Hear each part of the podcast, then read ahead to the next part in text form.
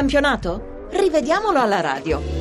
Apertura i miei ringraziamenti a Luca Gattuso e Lorenzo Baletti per la collaborazione in redazione e logicamente a Claudio Rancati che sta lavorando alla console. Partiamo da Udinese Atalanta, l'anticipo di oggi delle 12.30. A metà del primo tempo, ancora sul punteggio di 0-0, manco rigore Friulani, quando De Ron interviene in maniera scomposta e travolge Perissa in area senza sfiorare il pallone. La dinamica, per intenderci, è identica a quella che eh, nel nel turno precedente portò a rigore di Felipe Melo su Milinkovic Savic in Inter Lazio. Eh, incredibile la svista dell'arbitro Cervellere e dell'addizionale Banti. La squadra friulana avanti di un gol raddoppia nel secondo minuto di recupero del primo tempo. Cross di Fernandes da destra, testa di Periz e rete. Con l'attaccante dell'Udinese tenuto in gioco da Conti. L'azione prende l'avvio da un vantaggio concesso dall'arbitro Cervellera all'Udinese dopo un fallo subito da Lodi. Al 53 Tero segna ancora ribattendo in rete un tiro di Fernandes, ma l'arbitro su indicazione dell'assistente di volo annulla per fuorigioco, non di Tero in posizione assolutamente regolare, casomai di Badu che però viene scavalcato dal pallone e non interferisce nell'azione. A mio parere gol buono. Al settantesimo scontro tra Gomez e Bruno Fernandes, i due si scalciano a vicenda da terra, in particolare l'argentino dell'Atalanta reagisce al fallo con un pestone da rosso pieno, Cervellera e i suoi collaboratori come se non ci fossero. Quattro minuti dopo l'Atalanta accorcia le distanze con D'Alessandro che sbuca alle spalle dei difensori friulani e quindi in posizione regolare. Infine al novantesimo l'Atalanta reclama timidamente un rigore con Gomez che si lascia cadere senza essere sfiorato nell'area dell'Udinese. Cervellera non abbocca e l'argentino se ne va a testa bassa. Almeno questa volta l'arbitro non penalizza i bianconeri al pari 3-3 tra Chievo e Roma. La squadra giallorossa va in vantaggio al settimo grazie ad un'iniziativa di Gervigno che scatta in posizione regolare ma fallisce il tiro. Sulla traiettoria c'è Frey che sbaglia il rinvio e consegna il pallone a Sadik.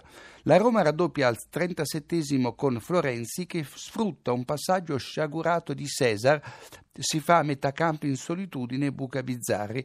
Subito dopo questa rete l'assistente Tasso cancella una palla gol dei giallorossi segnalando un fuorigioco inesistente di Gervigno in fuga verso la porta Scaligera. Lo tiene in gioco Cacciatore. Un errore pesante al pensiero di quello che accadrà poi nel prosieguo della partita. Al 44esimo Paloschi accorcia le distanze, deviando in rete un tiro d'inglese finito sul palo. L'attaccante si fa male perché Rudiger lo manda a sbattere sul legno. Manca il giallo a Dainelli che trattiene Gervigno nel recupero e manca anche il tempo per calciare la punizione. Il 3-3 del Chievo, attenzione, scaturisce da una punizione di Pepe che sorprende Scesni sul palo vicino e viene certificato dalla Goal Line Technology. Sì, il pallone è entrato completamente in porta per una manciata di centimetri. E andiamo al successo rotondo della Juve sul Verona per 3-0.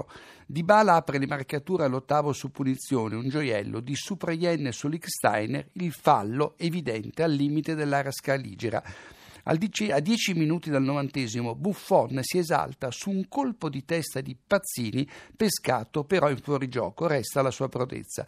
Zaza, appena subentrata a Morata, firma la terza rete della Juventus, scattando in posizione regolare sul lancio di Pogba. Lo tiene in gioco su Prayen. Sul finire della partita, Sturare in semi-rovesciata colpisce la testa su Prayen, per fortuna senza gravi conseguenze. Comunque si è trattato di un tocco involontario. you. Ed eccoci al pareggio 0-0 tra Lazio e Carpi. La partita si apre con due gol annullati, uno per parte, con la differenza che quello del Carpi è buono. Al quarto minuto l'arbitro russo non convalida per un fuorigioco inesistente la rete di Zaccardo, tenuto in gioco da Onasi con il piede più arretrato. Frettolosa la chiamata dell'assistente Galloni. Il suo collega Longo invece non ha problemi al ventunesimo quando segnala l'evidente fuorigioco di Candreva che batte inutilmente Belez. Al 64esimo Keita reclami rigore dopo essere stato affrontato da Pasciulli. L'arbitro fa giocare perché Keita scivola di suo in area e comunque il fallo aveva avuto inizio fuori area andiamo a San Siro dove il Bologna ha vinto nel finale con un gol di Giaccherini sul Milan sempre più disastrato. Al dodicesimo Munier si lascia cadere nell'area del Milan senza essere toccato. Da Mexes. L'arbitro Massa, dopo aver parlato con l'addizionale La Penna, ferma il gioco e ammonisce giustamente l'attaccante francese per simulazione. A metà del primo tempo Diavarà salta in ritardo a centrocampo e colpisce Bertolacci con una gomitata al viso più rosso che giallo.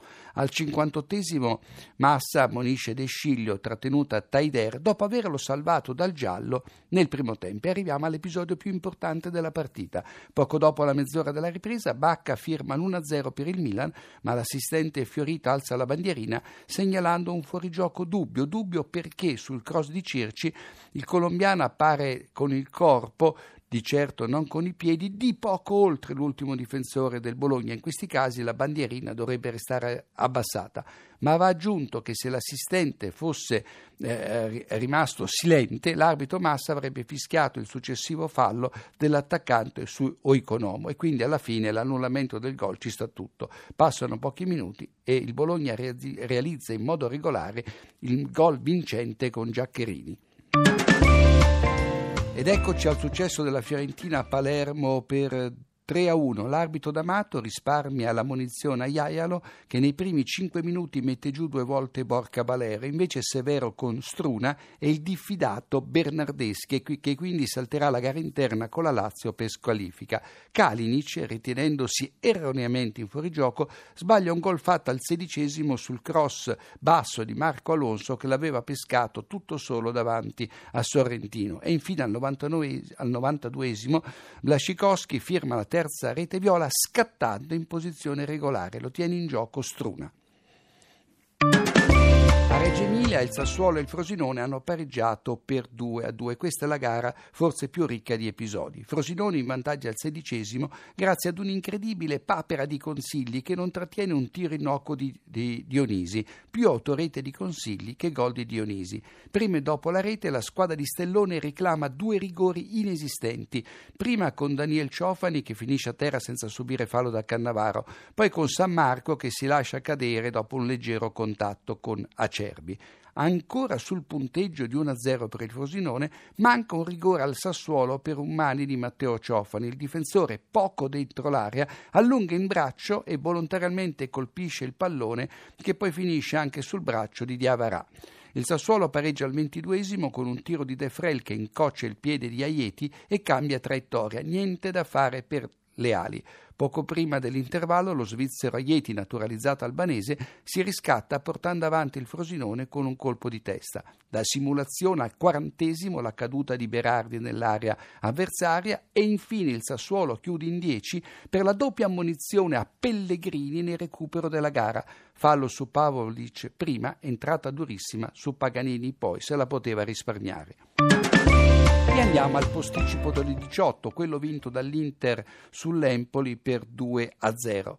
E mancano due rigori all'Empoli. Il primo episodio al quattordicesimo, quando Muriglio, giusto al limite dell'area nerazzurra, mette una mano sulla schiena di Maccarone che si lascia cadere come un piombo. Sugli sviluppi della punizione Miranda trattiene Pucciarelli alla maglia, impedendogli di andare incontro alla respinta di Andanovic. Proteste furiose dei toscani, il fallo da rigore c'è tutto e così la munizione al centrale nerazzurro, ma l'arbitro Celi e soprattutto l'addizionale Tagliavento non intervengono.